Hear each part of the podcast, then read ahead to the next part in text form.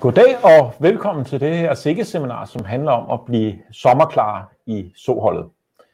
Det er jo en fantastisk dag, og vi er glade for, at I alle sammen har valgt at, at komme ind og, og lytte med her. Øh, fordi der er jo godt lunt udenfor, og jeg må indrømme, at øh, man kunne godt tage og smide jakken, fordi øh, herinde i studiet, der er det faktisk også ved at blive lidt, lidt varmt. Den mulighed har vores søer jo ikke. Øh, de kan jo ikke sådan bare lige smide tøjet, når det bliver varmt. Og derfor så har vi, øh, så har vi valgt at komme med, med nogle ting, hvor vi siger, hvad kan vi så gøre for at, at modvirke det her. Det handler først og fremmest omkring, øh, kan vi, hvor meget kan vi regulere inde i stallene. Øh, så handler det også om øh, det foder, de får. Øh, hvor rent er det? Fordi det hører faktisk også til den her sæson, at vi er ved at tømme siloerne, der kommer noget med ud derfra, som ikke er specielt godt for søerne. Og sidst men ikke mindst, så ude i, i besætningerne, så skal I jo også holde sommerferie, og det vil sige, at øh, der kommer noget forskelligt personale ind over. Og det handler selvfølgelig om, at I skal fastholde jeres øh, procedure med at efterse søerne, som I nu er vant til at gøre. Hvorfor snakker vi om det her med, med sommervarme? Øh, det er fordi, vi kan se, at i sommerperioden, når temperaturerne stiger, jamen, så ser vi også en større soldødelighed. Og det er altså i juli og august måned, at det er et problem. Samtidig så, øh, når vi kigger på, på soldødeligheden i, i Danmark, så kan vi også se, at vi har været igennem en udvikling over tid her, hvor, hvor soldødeligheden stille og roligt er stedet. Og det, der er vores håb, det er, at øh, når vi har været igennem den her times webinar, at I har fået nogle idéer til, hvordan vi kan modvirke dem, som går til på grund af varme og, og foderproblemer. Ude til højre på jeres skærm, der kan I se en chat, hvor øh, I har mulighed for at skrive spørgsmål, og det må I endelig gøre. Vi vil gøre alt, hvad vi kan for at svare på dem øh, løbende i vores snak her for studiet. Øh, og efterfølgende så øh, sidder vores eksperter også klar til at at øh, svare på, på eventuelle spørgsmål senere hen. Og vores eksperter i dag, jamen øh, først har vi inviteret Lisbeth Ulrik her fra vores eget system, SIGGES, som ved rigtig meget om, hvordan vi, vi takler øh, det her med temperatur og management i såholdet. Så Lisbeth, hvad skal vi gøre for at, at få vores produktion til at køre uændret, selvom temperaturen den stiger udenfor? Men der er jo helt klart nogle ting, man skal tage fokus på, og en af de ting, der i hvert fald er vigtigt at, at være opmærksom på, det er, at når, når det er rigtig varmt, så, øh, så bliver søerne jo påvirket af den, øh, af den varme, der er i stallene. Øhm. Men det, det jeg måske skulle starte med at sige, det er egentlig, hvad der egentlig sker med de her søer, når, når, de, nu, øh, når de nu får det for varmt. Fordi øh, der sker jo faktisk noget med søerne. Altså, vi ved jo, at, at søerne, de, de, kan jo ikke, øh, de kan jo ikke regulere temperaturen, ligesom vi andre kan. De kan ikke tage jakken af, fordi de kan ikke svede. Øh, de kan selvfølgelig ud fra deres næse, men ellers så, så kan de faktisk ikke øh, svede. Så ved vi også, at, øh, at vi får større og større kul, vi får større kødindhold i vores dyr, vi får en større mælkeproduktion, og alt det her, det er med til, at dyret skal omsætte meget mere foder, og dermed også få et, et større basalstofskifte, som man siger. Så dyrets varmeproduktion, den er altså også stigende over tid, som følge af, af den her øh, stigende produktivitet, vi ser. Det solen hun kan gøre, jamen det er, at hun kan jo prøve at trække vejret hyppigere, øh, for på den måde at få ventileret noget varme ud af kroppen. Normalt så ser vi, at de, de øh, trækker vejret de her 15-25 gange i minuttet. Og når temperaturen så begynder at stige, jamen så prøver de så at, at øge deres vejrtrækning op til en øh, 40-50 gange.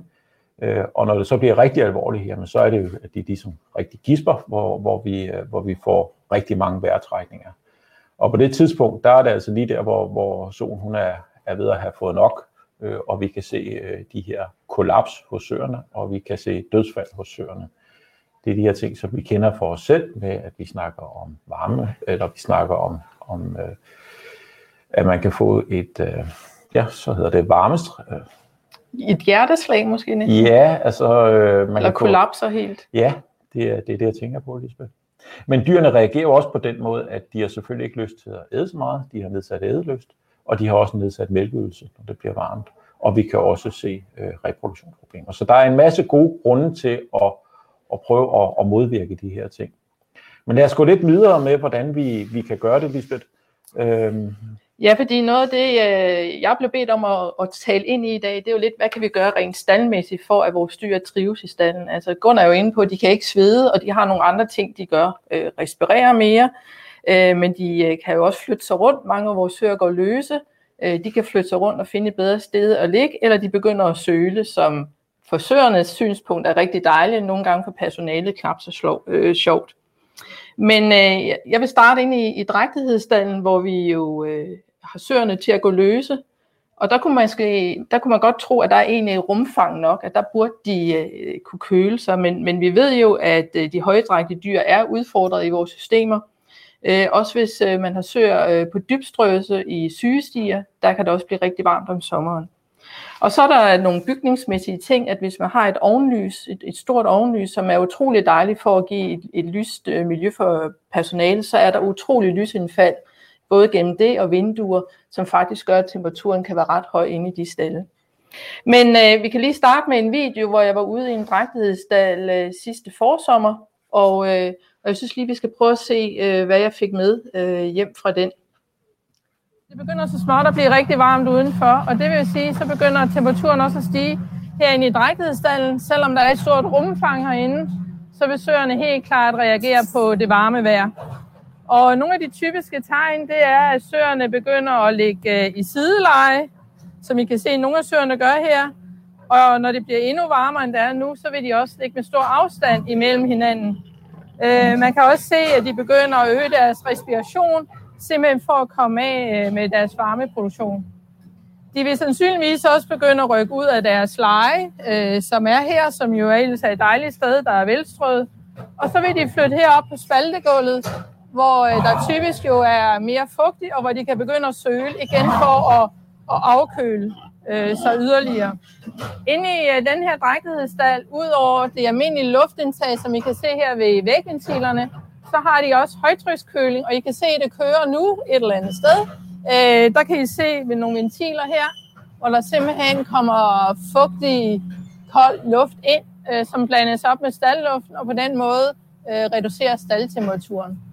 Men ellers er øvelsen jo herinde at få en masse luft igennem stallen, når det er rigtig, rigtig varmt, og øge lufthastigheden på tværs af stallen, så alle dyr, også dem midt i stallen, øh, bliver kølet ned så godt man nu kan. Ja, og øh, mange af de ting, eller nogle af de ting, jeg var inde på, øh, når vi bevæger os i drægtighedsstallen, det er det med luft. Og, og luft er jo en af de måder, øh, vi kan støtte dyrene i, og åh, nu gik der kul i det, øh, støtte dyrene i at, at få en masse luft ind, og dermed blive kølet øh, så godt som man nu kan. Og øh, i mange af vores stræktighedsstalle er der jo en bredde på stallen, der gør, at det kan faktisk kan være yderst vanskeligt for de søger midt ind i stallen og få tilstrækkeligt med luft. Og nu har jeg lige taget nogle billeder med fra et staldbesøg, jeg havde på et tidspunkt, hvor vi lagde røg ud. Øh, og røg er jo en rigtig god måde at illustrere, hvor vigtigt det er, at, luften kommer ind. Nu prøver jeg lige at pege, så godt jeg nu kan. Men vi står herovre med en røgkanon. Man kan se, at øh, luften gerne skulle komme ind og klæbe op, men der er selvfølgelig også noget luft, der går ned her til, til de første søer. Men ellers er det jo vigtigt, at eller røgen går ind i stallen, også når ind i nummerrække, eller øh, stirække nummer to, og daler ned herover blandt de søer ind i midten af stallen. Så om sommeren er det jo en god idé at tjekke, at ens ventilationsanlæg reelt får luften rigtig ind, og man får ledt den det rigtige sted hen øh, i stallen. Øhm, så den næste ting, jeg også lige vil øh, gøre lidt ekstra ud af, fordi jeg nævnte også, øh, tror jeg i videoen, at øh, overbrusning er utrolig vigtig.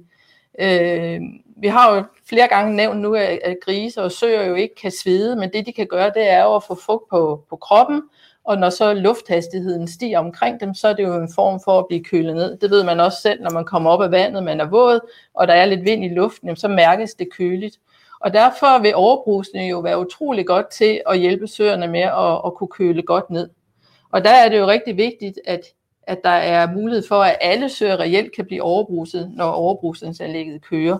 Og derfor skal hele ens aktiv- eller hele aktivitetsområdet i stien skal altså blive ramt af overbrusningsanlægget, som jo selvfølgelig er indstillet på, på nogle sommerkørsler, hvor man kører hyppigere, end man gør om vinteren. Og udover det er det jo selvfølgelig også rigtig vigtigt, at de dyser, der sidder derinde, reelt spreder, øh, og ikke bare står og drøber. og, og de alle sammen fungerer, fordi ellers er man sådan set lige vidt. Og derfor anbefaler jeg altid, at man har to sæt dyser. Der er altid et sæt, der ligger til afkalkning, og så er der et sæt, man sætter op. Når man for eksempel sætter nye dyr ind i stallen, så kommer man altid med et nyt sæt dyser ind. Og øh, i samme besætning, hvor I kan se, at jeg havde overbrugs, eller fået, fået dem til at overbruge gulvet, inden jeg satte søerne ind, også for at vise dem, det her det er altså jeres skydeområde, så i det øjeblik, søerne blev sat ind for løbestallen, I kan se, at de er kommet ind i stien herover til højre, så kører øh, overbrugsanlægget faktisk ekstra meget. Og det er en rigtig god idé at have en strategi øh, omkring øh, overbrugsen, når man grupperer søerne, fordi det ved vi jo, når søer skal grupperes, så er der nogle rangkampe, og det er utrolig vigtigt, at de får afklaret deres rangorden. Men vi ved jo også godt, at der er en enorm varme øh, udskillelse for søerne, når de, de maser så meget rundt, og der skal ingenting til, slet ikke om sommeren, til at nogle søer simpelthen øh, bliver overbelastet. Så lad overbrusen endelig køre øh, lidt hyppigere lige de dage, hvor, øh, hvor man... Øh, hvor man grupperer søerne, og det er jo et spørgsmål om, at ens anlæg kan styres, øh, både øh, selvfølgelig temperaturreguleret, men også at man har nogle manuelle øh, muligheder. Øhm, det var det med gruppering så jeg skulle måske også lige øh, her nævne, at vi jo anbefaler stabile grupper, og det er netop fordi, at så, an, så grupperer man kun søerne en gang frem, for hvis man har nogle store dynamiske grupper, så er det jo faktisk hver uge, der er uro i gruppen. Så, så det er nogle af de elementer, øh, man også skal, skal tænke på, øh, jo især om sommeren, men faktisk også resten af året. Øh, og den sidste ting, jeg kan knytte til, til det med de drægtige søer, er jo også øh, belægning. Altså det er klart, når en højdrægtig so øh, øh, ligger de sidste uger inde i drægtighedsstallen, så vil hun gerne flade endnu mere ud og have afstand til andre søer. Og der betyder belægning jo rigtig, rigtig meget, at hun kan komme til at brede ud og blive kølet ned. Øh, så man holder selvfølgelig de arealkrav, der er øh, lovbefalet øh, inde i drægtighedsstallen. Så den sidste ting, øh, der også er, at man kan skrue på, det er vand. Og øh, vi har igen et lille klip fra, fra drægtighedsstallen, hvor vigtigt det egentlig også er, at man sørger for, at søerne øh, har rigeligt vand til indtag, og ikke kun øh, til overbrusning. Men vi kan lige starte den video også, hvis jeg lige kan få den frem. Yes. Herinde i drægtighedsstallen er det selvfølgelig rigtig vigtigt, at søerne også har adgang til rigeligt vand. Og øh, her i besætningen har de nogle øh, drikkekopper med vandspejl, hvilket er rigtig godt. Og udover at man selvfølgelig hver dag lige skal sikre sig, at vandet er rent hernede lige ved at, at tømme det, så skal man jo om sommeren, når det er rigtig varmt, være meget opmærksom på, at de yder det, de skal. Der skal altså virkelig være tryk på vandet, og der skal være en høj ydelse, så alle søer har nemt øh, ved at få adgang til vand. Så det er en anden måde at sikre søerne på.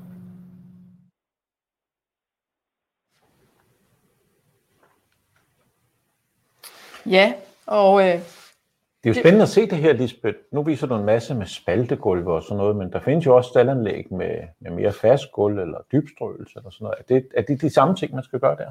Altså det er jo sådan basic mange af de samme ting, men det er klart, hvis man har en stald med noget dybstrøelse i, så øh, er det utrolig vigtigt, at man op til højsæson eller op til her til den varme periode får mudet ud i sin dybstrøelse, så, så der er så tyndt i halm som muligt, og så lidt omsætning i modden som muligt, fordi hele den her omsætning, der sker, når gødning og halm blandes, det er jo, øh, danner jo en utrolig stor varme. Så det er klart, at hvis man har nogle af de systemer, så skal man også på den måde til gode se i søerne. Og det samme, som jeg også nævnte, at øh, hvis man har sygestiger med dybstrøelse, øh, som kan være en rigtig god idé i rigtig mange sammenhænge, men lige præcis når det er varmt, så skal man også sørge for at få mudet ud i dem, så, så vi ikke har den her måtte, øh, søerne ligger og, og bliver ekstra varme, eller hvad skal man sige, hedet op på. Øh, især i stier, hvis de ikke har andre valgmuligheder, eller de er så dårlige, at de ikke selv kan gå andre steder hen i sygestien og, og blive kølet. Du nævner også det der med, at man, man skal køre hyppigere øh, udslusende vand der i, i den varme periode, men, men hvor tit skal, skal den overbrusning egentlig køre? Jamen, det er et godt spørgsmål, Gunnar. Det burde jeg have tjekket 100% op på fordi det har jeg så åbenbart ikke helt klart for. men det står på vores hjemmeside, vi kan også lægge det ud bagefter, men det er klart, at om sommeren, der kører vi flere gange hver time, måske knap så lang tid som om vinteren ved hver uddosering, men stadigvæk et minut eller to, og så to, tre, fire gange i timen, i de timer på døgnet, hvor det er varmt, og så i de kølige timer af døgnet, der lukker man jo så lidt ned igen. Så man har en, en sommerindstilling på sit øh, overbrugsindstilling, og man har en vinterindstilling i mange tilfælde er det jo knyttet til ens ventilationsanlæg, så, så det er en te- temperaturregulering, der går ind og siger, hvornår skal den, øh, altså på hvilken tidspunkt skal det reelt starte. Men vi har anbefalingen på vores hjemmeside, og øh, ellers skal ventilationsfirmaet, eller dem, der har sat overbrugsanlægget op, jo hjælpe en med at få det indstillet, så det bliver så fleksibelt som muligt. Ja. Så er du også inde på, på det med vandforsyning og forskellige kilder. Nu viser du en drikkekop her. Øh, men hvor meget vand skal der egentlig være til sådan en flok søer? Altså, vi, de drikker jo meget forskellige søer, men vi plejer jo at sige, at det er sådan en drikkekop som den, så snart vi har et vandspejl, altså har vi jo måske øh, 20 søer, der kan dele som sådan en kop. Øh, og vandspejlet gør jo, at det er, det er nemt for søerne at se, hvor det er, og det er nemt for dem at optage det vand. Så det er helt klart, at vi anbefaler vandspejl, også for ikke at få for meget spild fra det. Problemet er tit, hvis man har mange vandkilder i stien, at de kan gøde nogle af dem. Så anbefalingen er jo, at de er nogenlunde i samme område, men placeret med en afstand, så søerne, altså skal vi sige, selvom der står en so og drikker, så kan en so ved siden af også øh, komme til at drikke. Men man har jo typisk to kopper til sådan en flok på 40-50 søer. Det der med, hvordan man trækker sin vandstreng i stallen, betyder det noget for temperaturen på drikkevandet? Altså, betyder det noget, om det rørene hænger op i luften, eller er de nede i, i betonen? Altså det tænker jeg ikke, det burde, fordi at udskiftningen gerne skulle, skulle være så høj i det. Øh, det er jo klart, at ens øh, overbrusning, det kører typisk i sådan nogle plastikledninger op under loftet. Øh, men der er det jo lige så meget fordampningen og fugten, der kommer ud, kan man sige, der er vigtig end egentlig temperaturen. Mens vand i drikkekopper kommer jo typisk mere nedefra eller langs gulvet, og der tænker jeg, at det ikke er et problem at holde vandet øh, køligt. Så, så nej, det der er, at være, øh, der er vigtigt, det er, at personalet i stallen har fokus på, at, de, at overbrusningen kører, som den skal. At man simpelthen følger det en gang imellem og ser, at det kører, som det skal. At alle ventiler kører, og alle drikkekopper er rene. Det er jo sådan set det, der er det aller, aller vigtigste øh, herinde i det staldafsnit. Ja, så tror jeg, vi skal rulle videre til farstanden. Øhm, og øh, inde i farstanden, der har, har man typisk rigtig meget fokus på, på varme, fordi der er også en, en, en højere belægning derinde. Øhm, og øh, ved at søerne har den høje foderoptagelse og, og også øh, en mælkeproduktion derinde, så, så afgiver søerne jo rigtig meget varme inde i, i farestallen. Og det, der er den ekstra store udfordring, det er jo også, at, øh, at der er varme fra, fra gulv og, og varmelamper. Men en af de ting, man i hvert fald øh, skal tage fokus på, øh, alt andet lige inde i farestallen, det er, at når, øh, man, når man flytter sine søer ind i farestallen, øh, som jeg har vist på et par billeder her, så, øh, så er det vigtigt, at man tager det stille og roligt. Øh, de er jo højdrægtige, de her dyr, øh, og de er, som jeg sagde lige før, de er jo på den høje foderration inden fra, fra drægtighedsstallen, øh, og de skal, de skal flyttes. Så tag det nu stille og roligt, når man flytter søerne.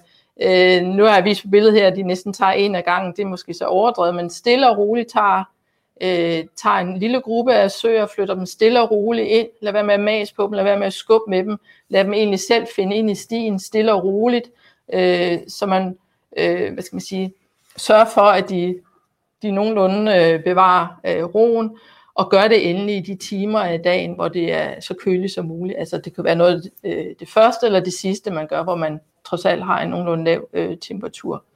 Øh, så det er vigtigt, at man også lige tænker på, at de her dyr, de, de er belastet allerede, når de kommer ind i farestallen, og de skal jo falde hurtigt og godt til og være klar til at fare.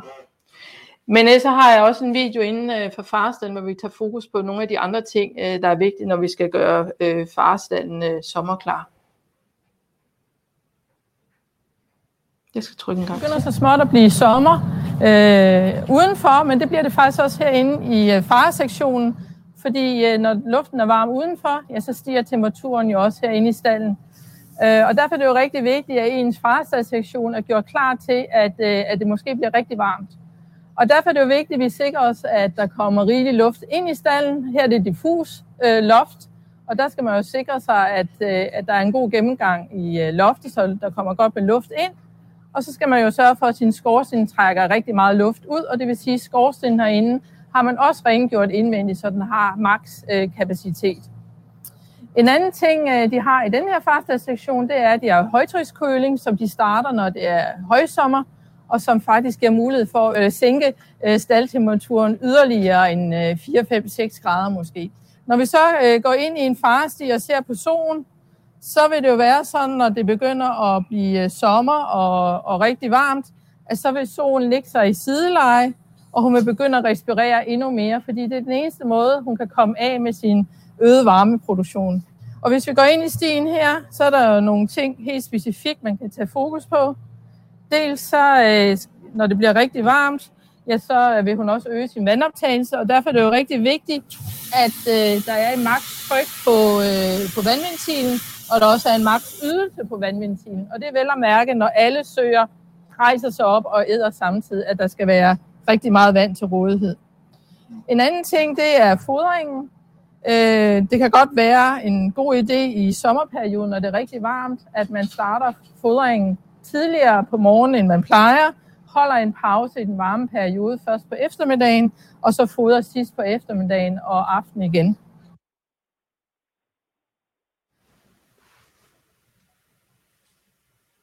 Ja, og, og inde i farestallen vil det jo være mange af de samme elementer, som jeg nævnte i drægtighedsstallen, øh, man vil tage fokus på. Det søerne jo selv gør, som I kunne se på videoen, er, at de øger deres respiration, men det de også vil gøre, det er jo, at de vil prøve at søle. Og det er jo lidt svært, når man øh, er en so i en kassesti, så de vil jo prøve at lege med det vand, der er, og også prøve at få noget af det ud, og derfor kan vi jo godt se et øget svineri i farestallen om sommeren. Øh, og det giver jo en rigtig dårlig hygiejne inde i farestallen, og det bærer jo så endnu mere ind i, at det er utrolig vigtigt, at man tager fokus på, øh, hvilken temperatur man kan skabe for søerne øh, inde i farestanden. Øh, så det er altså ikke noget med, at man begynder at lukke for vandet, fordi at de begynder at svine med det. Man skal blive ved med at sørge for, at søerne får rigeligt med vand, men så er det, at vi går ind og arbejder med nogle af de andre elementer, for at sikre os, at solen øh, får mest mulig, øh, for, for mest mulig luft. Og hvis jeg lige jeg vil lige vise et billede, øh, for lige at minde om de ting, jeg også sagde på videoen, at øh, altså, ofte har vi jo faktisk en mindre rumfang i forhold til den varmeproduktion, der er inde i farestanden, når vi sammenligner år til drægtighedsstanden. Øhm, og det her billede øh, er ligesom øh, den stald, vi var ude i. Det er en, en stald med kombidiffus. Vi har både et, et, et luft, der kommer ned gennem mellem det diffuse loft, men så har vi nogle vægventiler, man kan åbne op, når det, når det virkelig bliver varmt. Øh, og de skal man jo sørge for at renses og, og, og gøre klar til, at der reelt kan komme luft ind. Men man skal jo også sørge for, at det hele er dimensioneret til, at, øh, at der er, øh, hvad skal man sige, den sammenhæng, der er imellem det antal dyr og den varmeproduktion, man har derinde, og så det antal ventiler, og ikke mindst den skorsten, man har. Og man kan jo godt tro, at man har et anlæg, der er veldimensioneret, øh, at man er oppe omkring de 500 kubikmeter per sol derinde. Men hvis man så har en skorsten, som er vist herover, som også var med på videoen, som ikke er renset, jamen så får man jo ikke det øh, luft ud af stallen, som man egentlig troede, øh, man skulle have. Øh, det er jo sådan set luften ud af stallen, der styrer, hvor meget luft, der kommer ind i stallen. Så det er altså utrolig vigtigt, at man har sin dimensionering på plads, og man sørger for at holde skorstenen rent øh, faktisk hele året, men især om sommeren. Jeg skulle måske også sige, at nu som sagt på billedet, der er det kombidiffus, øh, jeg har vist, men øh, vi kører forsøg nu her, hvor vi i, godt nok så i slagtesvindstallen, men det er også ting, der kan overføres øh, til, til farestalle, hvor vi kører udelukkende loftventiler, men hvor luften simpelthen øh, ledes direkte ned, øh, eller kan i sommerperioden ledes direkte ned i, i solens leje. Og udover det kører vi også nogle forsøg, hvor man simpelthen ser, at der andre måder, vi kan styre luften på, for at hele tiden og få den ned, hvor solen er. Det er hende, der har det varmt, og hende, der skal køles.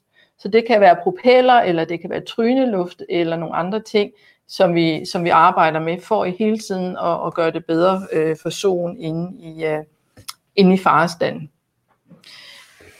Øhm, skal lige se. Vi nævnte også øh, højtrykskøling, som nogle af jer har inde i, i farestallen, og, og, og som jeg også sagde på videoen, så giver det en, en øget, eller hvad man sige, man kan reducere øh, temperaturen derinde, men man skal jo altså være opmærksom på, at det her anlæg er en type anlæg, hvor du egentlig tager fugt ind i stallen, og det skal man jo altså kunne styre, så det er et anlæg, der kører om sommeren, og et, som man har virkelig øh, fokus på, service på, så det kører optimalt. Øh, fordi ellers så, så kan det skabe flere problemer, end, end, end det løser. Så sådan rent klimamæssigt kan man gøre rigtig meget for søerne inde i farestallen. Øh, men vi ved jo også øh, fodringsmæssigt, at der kan gøres en, en masse ting. Og nu har jeg jo heldigvis Gunnar med her i dag, som er, er foderekspert. Så, så Gunnar, du kunne måske hjælpe os lidt i mål på den sidste del af det med, hvordan får man øh, lagt sin foderstrategi inde i, øh, i farestanden. Ja, det det først og fremmest handler om, det er jo det her med de søer, som, som man har med at gøre, at det er ensartet hul. Altså, vi skal helst ikke have store fede søer. De er mere varmebelastet, men vi skal altså heller ikke have tynde søer, fordi ofte ser vi jo en lavere fodoptagelse i, i, i de varme perioder, og dermed, hvis du er tynd i forvejen, så bliver du rigtig tynd ved, ved fravinding.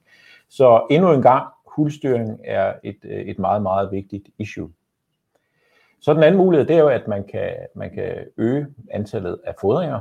Det kræver selvfølgelig, at øh, I har et fodringsanlæg, hvor, hvor det kan gøres sådan rimelig præcist. Mange fodrer jo i dag fire gange dagligt med 6 timers mellemrum, og, og det er en, øh, en rigtig god idé.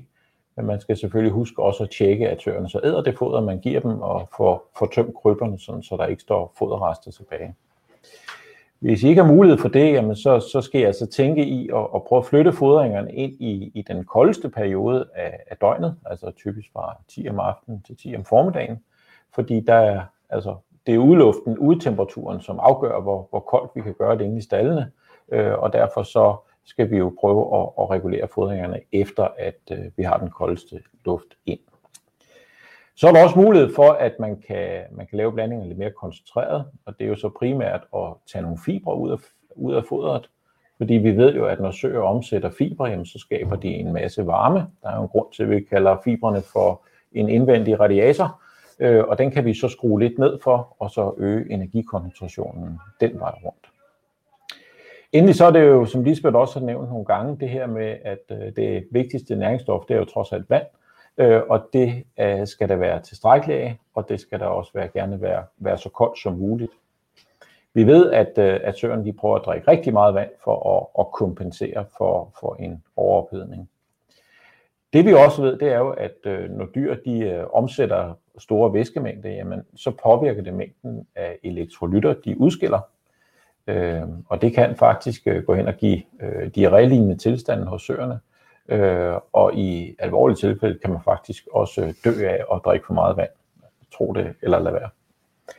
Det man kan gøre, det er, at man kan tilsætte elektrolytter til, til fodret i de varme perioder, øh, og vi har også erfaringer med at bruge sådan noget som, som betain, øh, i gerne måske sammen med, med hydroklorid eller salt i, i fodret, for den vej rundt og, og hjælpe søerne. Øh, BT'en har den effekt, at det ligesom går ind og stabiliserer væskebalancen i, i søerne.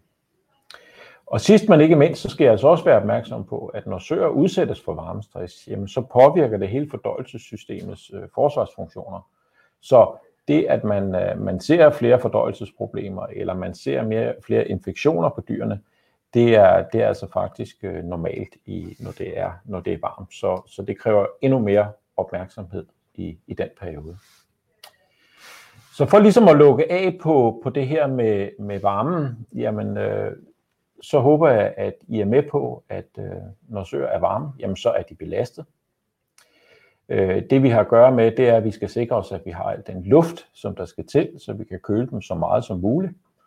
Og jeg håber allerede nu, at der er nogen, der tænker på, hvornår fik jeg sidst øh, vasket min afkastgårdsten. Øh, men i hvert fald gå hjem og, og få tjekket, at de her ting de er i orden. Øh, hvis I har højtrykskøling, jamen så skal anlægget selvfølgelig tjekkes og gøres klar. Når vi er ude i, øh, i drægtighedsstallen, jamen så kig på ventilerne, øh, at de fungerer som de skal. Det ikke bare står og drypper, men at de bruger vand, og de bruger vand alle sammen. Det er et af de steder, hvor man nogle gange kan springe lidt over, øh, fordi det får man så ikke gjort, men Lisbeths fif om at have sådan et ekstra rent sæt, man kan skifte med, så er man sikker på, at anlæggene altid øh, fungerer. Alle søerne skal have rigeligt med drikkevand. Øh, det må ikke være nogen begrænsning, fordi det er det, er det virkemiddel, de selv har at gøre med. Rent fodringsmæssigt, så, så det her med at prøve at flytte fodringerne lidt væk fra de varme timer. Øh, søerne ligger typisk bare fladt hen alligevel, øh, så der er ikke nogen grund til at, at lægge fodring der, men flytte det til, til de køligere perioder. Med hensyn til, til foderblandingerne, jamen altså, så var det som sagt, man kan overveje at, at tilsætte ekstra elektrolytter til fodret. Man kan overveje at, at fjerne fibrene, så man får et, et mere koncentreret foder. Og sidst men ikke mindst, øh, der er lige en lille detalje omkring øh, sæden og sæddoserne, øh, fordi den fungerer jo optimalt, når den ligger ved de der 17-20 grader. Og hvis man, man tager sådan nogle sæddoser ind i en meget varm løbeafdeling, øh, og, og sæden den ligger og bliver bliver kraftigt varmet op, jamen, så går det altså ud over aktiviteten. Så vær lige opmærksom på, når det er rigtig varmt, så, så må sæden altså ikke blive, blive overophedet. Det var det, som vi øh, umiddelbart ville tage med omkring, øh, omkring, øh, omkring varme. Det andet problemstilling, som vi gerne vil, vil drøfte med jer i dag, det er, det er at, øh, at man er ved at tømme sin silo, øh, og, øh, og det kan altså godt give nogle udfordringer i besætningerne. Det er blandt andet sådan noget som øh, toksiner, der kan, der kan være rigeligt af. Men hvad er det her egentlig med, med de her toksiner? Det er jo noget, vi, vi tit drøfter. Øh, toksiner, det er jo noget, der dannes af fusarmsvampe. Øh, og først så ser vi svampene, og så når der er specielle gunstige forhold, jamen så, og det er typisk sådan noget som fugt og temperatur, jamen så begynder øh, de her svampe så at danne øh, toksiner. Øh, vi, har, vi kender rigtig mange af dem, øh, og vi ved også, at, øh, at dem, der nok er det største problem, de faktisk dannes ud i marken. Det er sådan noget som vormitoxin, DONS eller NON og, og T2-toksin. Øh, så det er sådan set ikke noget, som du inde i stallen har nogen øh, ting at gøre ved. Det er dem ude i, i marken, som, som tager sig af det. Når vi er inde på kornlageret, jamen, så kan der også, også ske svampedannelser der, og det er primært den her ochrotoksin, vi snakker om, øh, og det ser vi specielt, når temperaturen udenfor begynder at stige, at så kan, kan svampene gå i gang med at danne ochrotoksin. Hvad er det, de gør, de her toksiner? Jamen, øh, det er jo øh, generelt meget nedsat velvære hos dyrene, altså ædeværing, opkastning, nedsat mælkeydelse, prolapser, altså udskudt endetarm eller, eller bøger, Vi kan se, at vi dererer, vi kan se nedsat immunitet, og vi kan også se akutte tilfælde eller dødsfald hos søerne. Øh, når det er orotoxin, jamen, så er det jo primært det her med, med lyse pletter på, på nyrerne, vi ser. Og det bliver man tit gjort opmærksom på på slagterierne, når man er begyndt at have, have problemer med orotoxin. Men derudover så har toksinerne også den der egenskab, at de kan ligesom gå ind og, og lave sådan det, vi kalder hormonlignende effekter. Øh, og det, det kan gøre, at for eksempel man ser hos de nødfødte pattegrise, at de har hævet skamlæber. Øh, man kan se aborter hos søerne osv.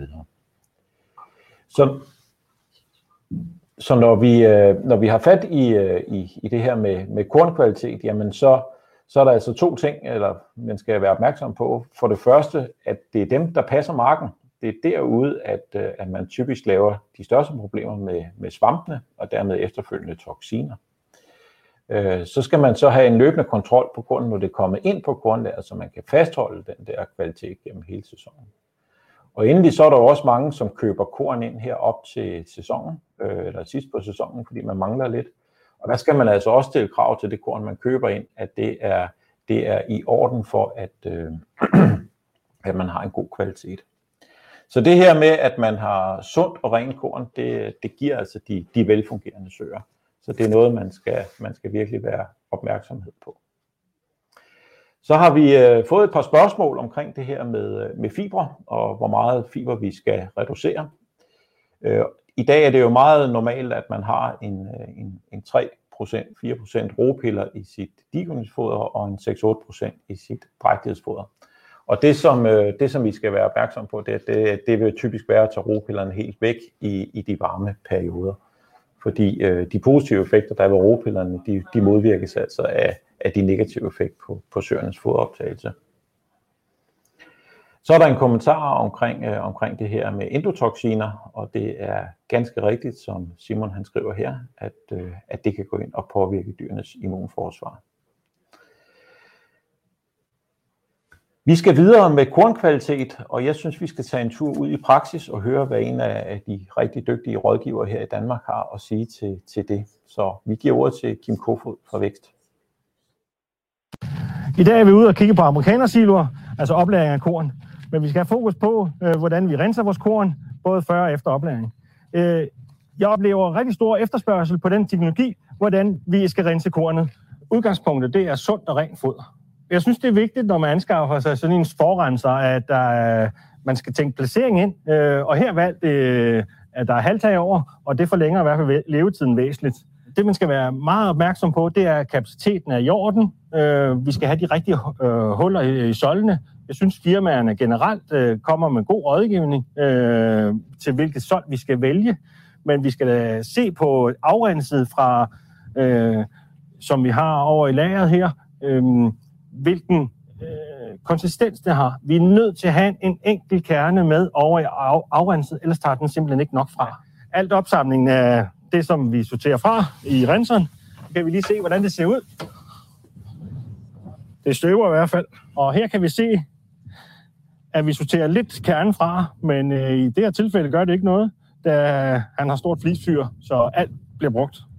Når vi taler om amerikanersiloer, så synes jeg, at det bedste valg, det er en rapsbund. Øh, der er lige så meget åbningsareal, men hul, selve hullerne er mindre, så vi har mindre snavs, der render igennem øh, bunden og ligger sig ned under og kan skabe et problem senere. Jeg vil bestemt anbefale at anvende en amerikanersilo, fordi øh, den er billig i drift, den er meget sikker at anvende, så vi har en sikker og god råvare at anvende til grisene. Og det er både, når vi snakker håndtering og nedtørring, og faktisk også tømning.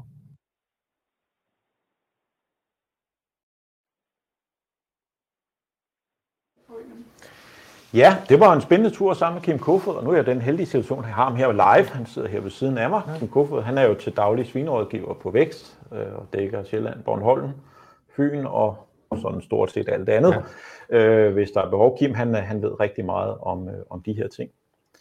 Øh, jeg kunne godt tænke mig at starte med, Kim, og høre, hvad, altså, hvor god er man ude i besætningerne så at styr på kornkvaliteten? Altså generelt synes jeg faktisk, der er, er mange, der gør det rigtig godt, men øh, øh nogle enkelte, så, så får jeg nogle lidt opkald, sådan, øh, når der er gået nogle måneder, og det er typisk sådan hen i øh, februar-marts måned, så finder man måske en silo, man ikke har været øh, helt opmærksom på, for at holde kvaliteten så, så højt, som man, som man bør gøre. Og øh, ja, når det er decideret grønt, så, har man, så ved man i hvert fald godt, at man har lavet en skade på kornet, og det er rigtig dårligt for ens gris. Det her med at have ansvaret for, at kornet er i orden, er, er man god til det ude i besætningerne at sige, at det, det er dig, der sørger for, at kornkvaliteten er i orden, eller falder den nogle gange mellem to stole? Ja, det falder, det falder faktisk meget mellem to stole, synes jeg, fordi markfolkene er rigtig gode til at få afleveret kornet, og, og, og dem, der går ind i stallen, jamen, de har også stor fokus øh, med, med grisene, Øh, man er også god til at få foderladen med, men altså selve kornoplæringen kan godt svigte lidt øh, omkring ansvarsområdet. Så, så jeg ønsker virkelig, at man skal, man skal have, have få talt om, hvem har ansvaret for korn, kornlageret, øh, og hvordan ønsker vi, at, at det skal forløbe året rundt. Øh, og, og her tænker jeg på, at man skal have en, øh, en øh, kvalitetssikringsplan. Øh, det er et schema, hvor siloerne står der ud af, og så har vi et eller andet gøremål hver måned. Hvad skal, hvad skal vi gøre for at være sikre på, at kvaliteten af kornet er i orden året rundt? Ja. Men øh, lad os prøve at tage en tur ud og, og så se øh, hos en producent, hvordan, øh, hvordan man egentlig gør det her. Fordi det er, øh, det er sådan et, et, et godt eksempel på, øh, hvordan det kunne gøre.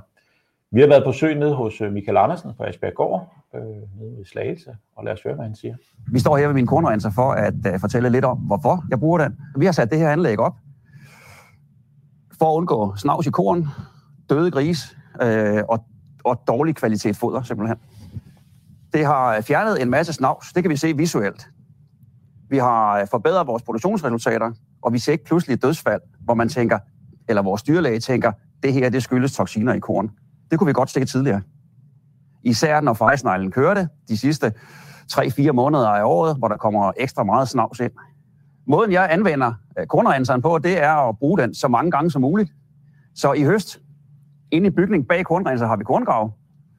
Øh, og vi har et øh, anlæg, der transporterer kornet i, i høst med op til 80 tons i timen. Det kan kornrenseren håndtere. Ude i silo, der renser vi en hel del fra, især de lette skaller fra veden, øh, skaller fra byggen og snuset fra rugen. Så har vi øh, puttet kornet ind i siloerne så godt som vi kan. Vi renser det lidt aggressivt. Jeg kan nemlig bruge varen i mit fliksfyr. Og øh, vi har adskillige læs ind over høsten. Så har vi så godt som muligt renset kornet på vej ind. Og for ikke at spille renseren, at den bare står unødigt hen 11 måneder af året, så har jeg bygget anlægget op, således at når vi kalder kornet ind til stallen, så kan jeg rense det igen med en kapacitet på cirka 15 tons i timen. Der får vi et ekstra god rensning, i princippet øh, fem gange så god som i høst, og vi har ikke brugt toksinbinder hverken til søer, smågrise eller slagtesvin, øh, siden vi satte kornrenseren op. En rigtig god ting ved det meget velrensede korn, det er, at jeg i mit vådfoderanlæg første slaglemøllen og stator pumpen i vådfoderanlægget og mine gummimembraner i vådfoderventilerne, de holder øh, så længe, så jeg kan faktisk ikke huske, hvornår jeg sidst har skiftet en membran i vådfoderventilen. Vi får simpelthen fjernet alt sandet, eller alt det, der overhovedet er muligt at fjerne, det fjerner vi. Øh, så, så skifter slagler øh, i mølle, skifter gummimembraner i vådfoderventilerne, det er uhyre sjældent, vi gør det. Det er en øko- et økonomisk incitament til at, at putte en renser af en, af en given type op, synes jeg. Nu er vi kommet ind i foderladen. Her har vi mine råvarekomponenter. Jeg har egentlig først søjerskoven, kornsiloen over bagved. Vi går hen og kigger på min grundrenser.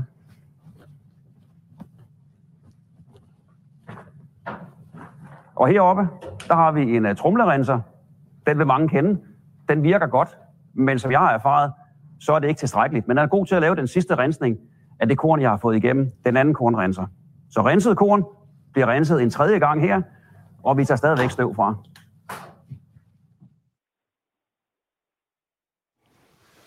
Ja, det var en spændende tur på Asbjerg Gård. Jeg kunne godt tænke mig at spørge dig, Kim, øh, hvad anbefaler du folk omkring det her kornrensning? Altså, øh, det setup, som Michael har, det synes jeg det er yderst, øh, yderst øh, smart, øh, at vi kan få brugt øh, renserne rigtig godt og, og få renset kornet, øh, både før lagring og, og, og efter lagring. Altså, øh, tanken i at få renset kornet før lagring, øh, så har vi mindre, vi skal tørre, øh, som den har renset fra. Og ved at den renser det tre gange, øh, så er der nærmest ikke sand tilbage i produktet, når vi hiver det ind til fodret, og, og, det, og vi ser meget mindre slid på, øh, på mølleridelen. Nu når, når man så skal i gang med at høste der, ikke, og, og så siger man, jamen, jeg har stadigvæk en tredjedel stående i siloen, hvad, skal man så bare begynde at hælde nyt korn oven i en gammel silo, eller hvad gør man? Uh, det er jo det her, det er rigtig, øh, kan være meget udfordrende, uh, hvis man kun har et kornlager. Uh, man kan ikke bare lige hive så mange tons ud på, på, uh, på øh, ladegulvet og, og lægge. Hvordan skal vi så få det op i øh, foderanlægget? Øhm, men, men jeg ønsker, at siloen skal rengøres hvert år, øh, enkelte producenter er måske nødt til at hælde mængden over i den anden silo for at få den, den øh, ene silo rengjort, så man kører hver, hver andet år, når man renser siloer. Øh, men, men jeg håber, man får det rengjort, klargjort med kost og øh, støvsuger, og gerne behandlet med kobiol. Ja, og Michael han, han viser jo så det her med sine omrører. Øh, tre omrører har han i, i, i sin silo. Er, er det normalt, man har omrører i, og så mange øhm, Øh, det er ikke alle, der har omrører i, men det er øh, bestemt at foretrække med omrører, så, så du sikrer dig en, en ensformig kvalitet af kornet, uanset øh, hvad for en mark du har høstet det fra, øh, så har du en ens, øh, ens vare at fodre gris med.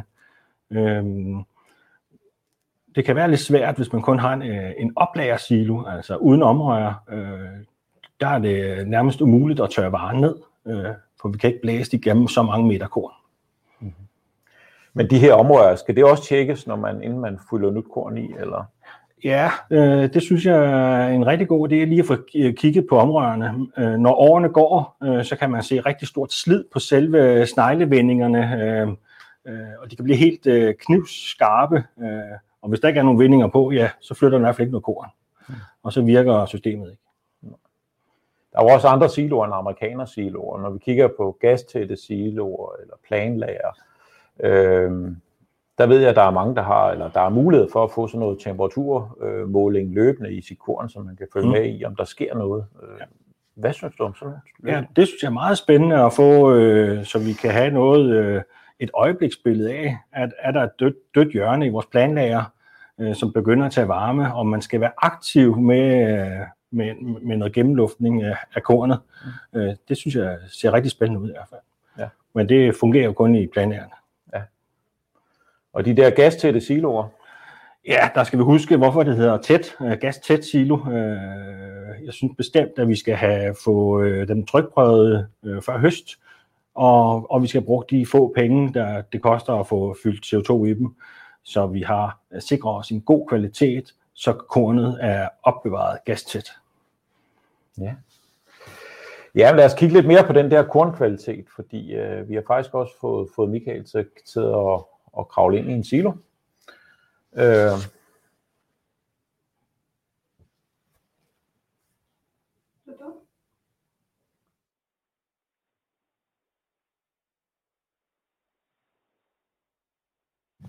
Det har fjernet en masse snavs. Det kan vi se visuelt.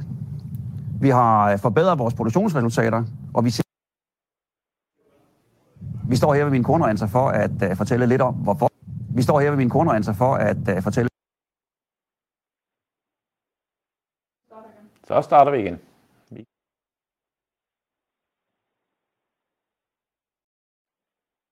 Her har vi vores øh, siloanlæg. Tre 1000 ton siloer. 15 år gamle og 10 år gamle. Det særligt gode ved vores siloer, øh, og det vi har valgt, det er at have omrøring i. Alle tre siloer. Så vi i høst kan blande byg og hvede. Vi kan blande hvor der tørt. Kigger vi ned mod bunden af omrørsneglen, så kan vi se, at der er cirka næsten en halv meter omrørsneglen ikke dækker. Det er for at give plads til den snegle, som skal tømme bunden. Men øh, tre omrørsnegle i hver. Øh, en tyk aksel og en snegle, en snegledel, der løfter kornet op. Og mens kornet bliver løftet op, så er det, at snavset falder ned og koncentrere sig hernede i bunden. Den eneste udfordring, der er ved et anlæg som mit, med omrørsneglene, det er, når vi øh, tager kornet ud, så ser det jo fint når man, ud, når man har det i hånden, men, men det er fyldt med snavs. Og det er det, vi bruger kornrenseren til at rense fra. Øh, man kan næsten ane mængden af snavs, og øh, 1000 tons, hvor snavset er koncentreret i de sidste 200 tons, det er jo så en øh, femdobling af det normale, måske øh, en halv eller en procent snavs. Så 5% af det, der ligger hernede, kan det nemt være, det er snavs. Og, og det, det fylder rigtig meget øh, rummæssigt, og, øh, og det skal altså bare væk. Toxiner, de ligger i det her, hvis der er nogen, som uden kornrenser vil komme direkte ind i møllen og ind i grisenes maver. Vi har kigget på øh, omrørsneglen, og hvordan snavs koncentreres. Det sidste trin i at få kornet ud, når det skal ud af siloen, der er jo god plads her nu, det er vores øh, fejesnegle. Fejesneglen, den tager med sine sneglevendinger og kører kornet ind mod midten, hvorfra kornanlægget tager resten. Vi kan se snavset og dyngerne af snavs. Øh, det er koncentreret urenhed, som, øh, som ligger i kornet, og som jeg meget gerne vil rense væk. Ja, alt det her snavs, som Michael han fortæller om her, Kim. Øh, hvad er det for noget? Øh, er det skidt at komme i søren, eller er det Ja, det synes jeg bestemt det er meget skidt, at det kommer i søerne. Øh, men det kommer jo så af, at, at omrørsneglen øh, får kornet til at bevæge sig, og det, og det gnider kernerne rene, kan man sige, øh, for snavset, og så, og så render det jo ned øh, og lægger sig under omrøren, hvor, hvor den ikke kan nå mere. Så det er meget koncentreret i bunden. Ja. Og det her med, altså, er der noget skadeligt i det, toksiner og, og den slags? Eller? Ja, der kan sagtens være øh, måske lidt øde toksiner, men altså, hvis der er toksiner i kornet, så, kan, så, så er der toksiner i, også inde i kernen øh, og, og på skaldel. Så vi kan ikke sige os fri for, at vi ikke har toksiner i kornet, hvis vi renser vores korn grundigt. Der kan stadig være, være i selve kernen.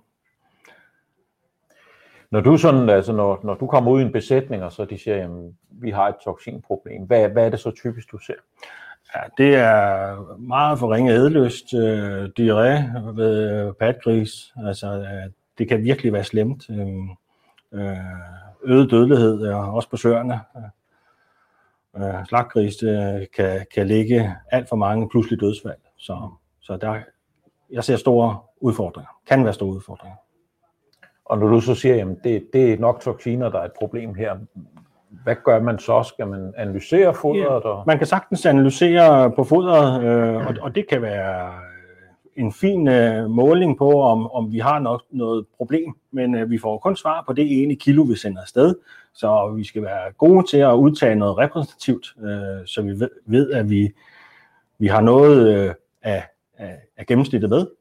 Øh, nogle vælger at, at bare tilsætte toksinbinder i måske en måned, øh, for at se, har vi nogen øh, positiv effekt af det. Øh, og der er mange besætninger, der vælger det ene eller for forhold til det andet, øh, for at komme videre. Men skal man starte med at analysere og finde ud af, om man har et problem, eller skal man bare gøre noget? Jamen, jeg synes, det kan være en fin idé øh, at, at, at tage analysen, men øh, jeg er ofte derovre og siger, jamen, øh, øh skal vi vente 14 dage på den, eller skal vi se at komme i gang med at, at prøve toksinbinder, og, og det kan vi jo måske være i gang med om to-tre dage, når vi har fået noget, noget, nogle nye mineraler eller noget, noget nyt foder leveret, så vi kan se en testperiode. Hvad så hvis den her besætning, altså nu har man konstateret, at jeg har altså et, et ret stort parti korn her med, med ja. nogle toksiner i. Øh, skal jeg så sælge det til fodstoffirmaet, eller til min nabo, eller skal jeg prøve at bruge det selv, eller hvad skal jeg gøre? Ja, det er an på, hvor, øh, hvor, hvor grænt det reelt er. Øh, jeg synes, øh, en, en typisk en fortønding i fodret kan være rigtig fint. Øh, hvis det kun er, er der er kun lidt toksiner i, så kan de sagtens æde øh, hele mængden i fodret. Øh, mm, hvis vi har brugt øh, lidt øh, øh kroner på noget toksinbiller. Ja. Men jeg, men jeg har tilfælde, hvor vi er nødt til at kassere kornet. Altså det er så grænt. Ikke engang øh, 10-15 procent kan vi hælde i foder. Øh, det kan vi se på grisene. Så, så er vi nødt til at kassere det.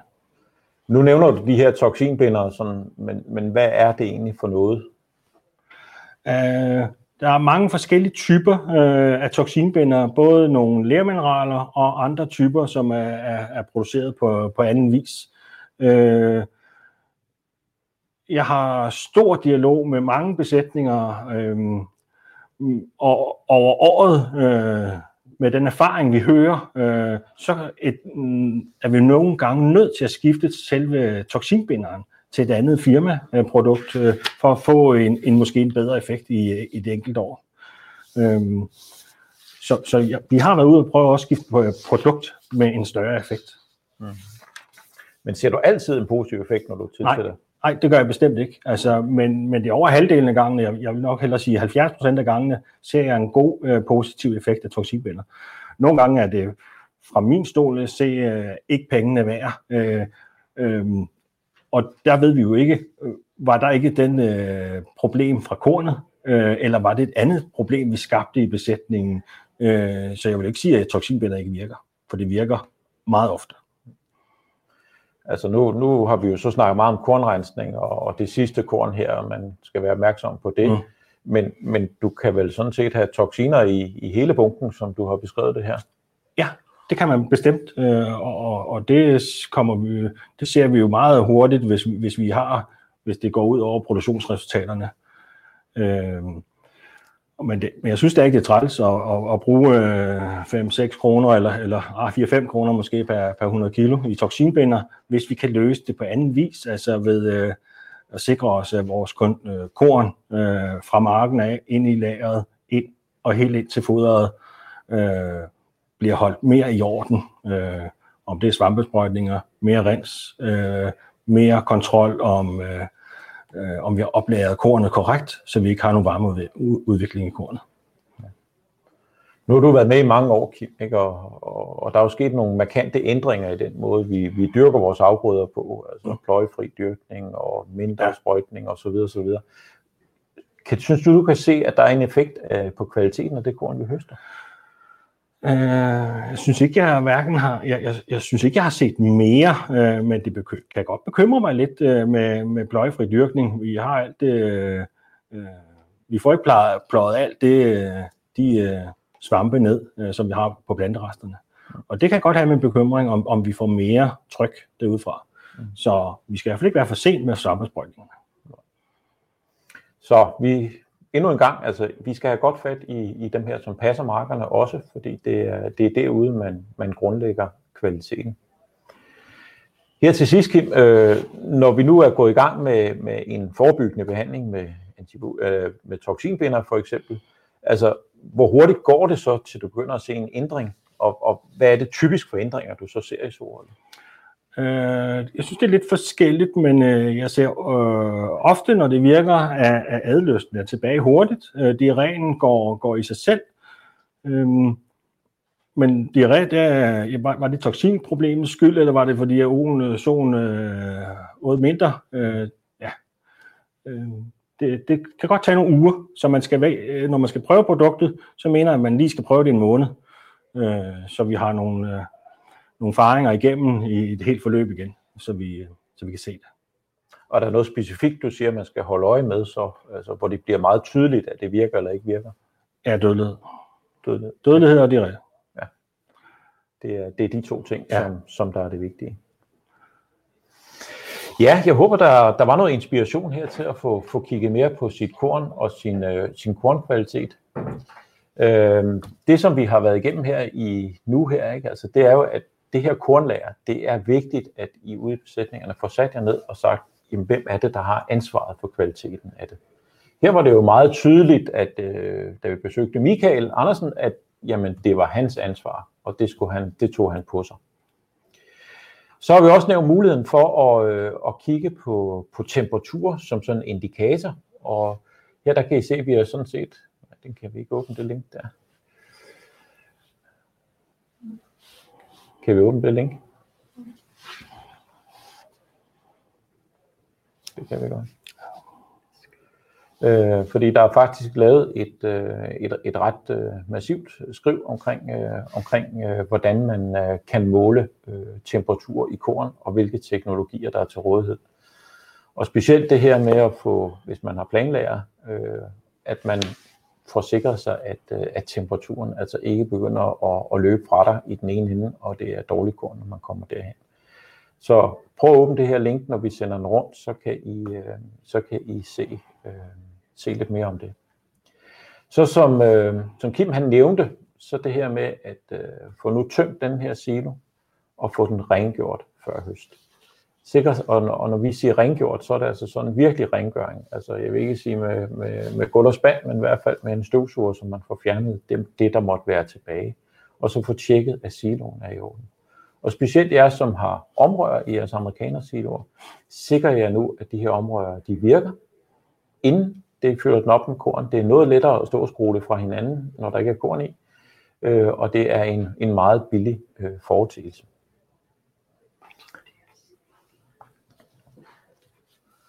Så øh, har vi de gastætte siloer. Det at få tryktestet sine siloer, få tilsat noget, noget kuldioxid, når man lægger kornet i. Det er altså en, en forholdsvis lille, billig foretagelse til forskel for at måtte kassere et kæmpestort parti korn. Og det i øvrigt, så er det heller ikke særlig sjovt at skal pille korn ud af sådan en gastæt silo, som, som er begyndt at, at gå svamp i det. Den her kornkvalitetssikringsplan, altså få sat jer ned på ejendomsniveau og så sagt, hvordan sikrer vi, at det korn, vi afleverer ind til vores sohold, smågrishold, slagsvinhold, det har den kvalitet, vi ønsker. Og det er altså helt ud til markfolket, sådan så, så man siger, at vi får, vi får sprøjtet og gjort, som vi, som vi nu skal. Når kornet kommer ind, øh, så, skal vi, øh, så skal vi have tørret det ned, og det skal gå hurtigt. Og jeg ved ikke, Kim, har du en eller anden kommentar omkring det med nedtørring af korn? Ja, det har jeg. Øhm, det kunne sagtens, øh, hvis vi har en meget tidlig høst, så, og, og vi tjekker vejrudsigten, øh, så umiddelbart, så vil jeg bruge strøm, altså blæseren, til at tørre vores korn. Men bare det, jeg har en, en øh, øh, lidt sen høst, øh, og svåd høst, så vil jeg bestemt anbefale, at vi skal tørre med varme. Øh, hvis vi har billig varme, halmfyr eller flisfyr, så er det faktisk billigere at tørre, tørre det ned. Hvis vi tager, tager en, øh, en af Michaels store siloer øh, og tørrer den med varme, tager cirka 8-9 dage. Og hvis vi skal øh, tørre den med luft, øh, altså med strøm, så tager det cirka 35 dage. Så vi sparer en hel del strøm i at, at, at tørre med varme, og vi sikrer os meget, meget hurtigt at få en lagerfast øh, vare i siloen. Øh, men øh, jeg har en lang opskrift til at, at, at tørre med varme, øh, som vi ikke når her, men øh, det skal gøres ordentligt øh, for at sikre os, øh, at det går stærkt. Tak for det, Kim. Og så til sidst selvfølgelig få nu renset det her korn så meget som muligt, for I får en god kvalitet af korn. For det første, så, øh, så sikrer I jo, at jeres udfordringsanlæg, møllerianlæg, det holder væsentligt længere. I får mindre bøvl. Og så skal jeg så også huske på den her bunke, vi så afrenset. Der er altså ikke mange foderenheder i det, og det skal I putte igennem jeres højproduktive søer. Giv dem dog hellere noget sundt foder i stedet for, det giver mere produktivitet. Til sidst, toksinerne. Ja, Kims bud, bud var her præcist. Har jeg, eller mener jeg, at jeg har et problem, så prøv lidt toksinbinder i en periode. Konstater, om det virker, øh, ellers så stop igen. Så det var, hvad vi havde valgt at bringe for i dag. Øh, det her webinar det bliver lagt op på vores hjemmeside, og der kan I følge med eller gense, hvis I har lyst.